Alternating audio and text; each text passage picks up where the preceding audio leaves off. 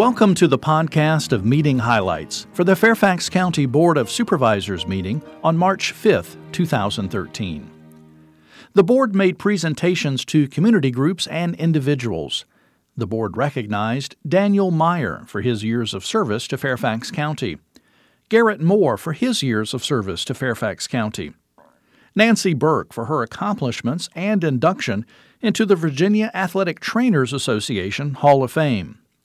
Northern Virginia Electric Cooperative for its accomplishments, innovation, and service to Fairfax County, and Walter Alcorn for his years of service on the Fairfax County Planning Commission. The board designated March as Alternative Dispute Resolution Month in Fairfax County and March as Women's History Month in Fairfax County. The Fairfax County Board of Supervisors authorized advertisement of a real estate tax rate for fiscal year 2014 of $1.95 per $100 of assessed value. The current fiscal year 2013 rate is $1.75.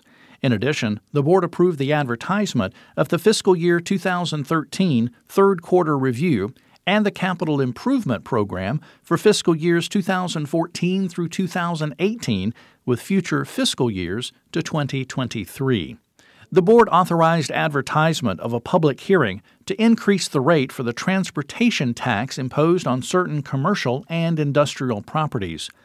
The board authorized the filing of additional comments in response to the Federal Communications Commission further notice of proposed rulemaking to facilitate the deployment of text to 911 and other next generation 911 applications. The board requested staff to review the Photo Red Light Enforcement Program history, current criteria for the program, and present options and a recommendation about future use in Fairfax County. Well, that's all for this podcast of meeting highlights for the Fairfax County Board of Supervisors. Thanks for listening. For more information about the Fairfax County Board of Supervisors, including full meeting minutes and documents, visit the county website www.fairfaxcounty.gov.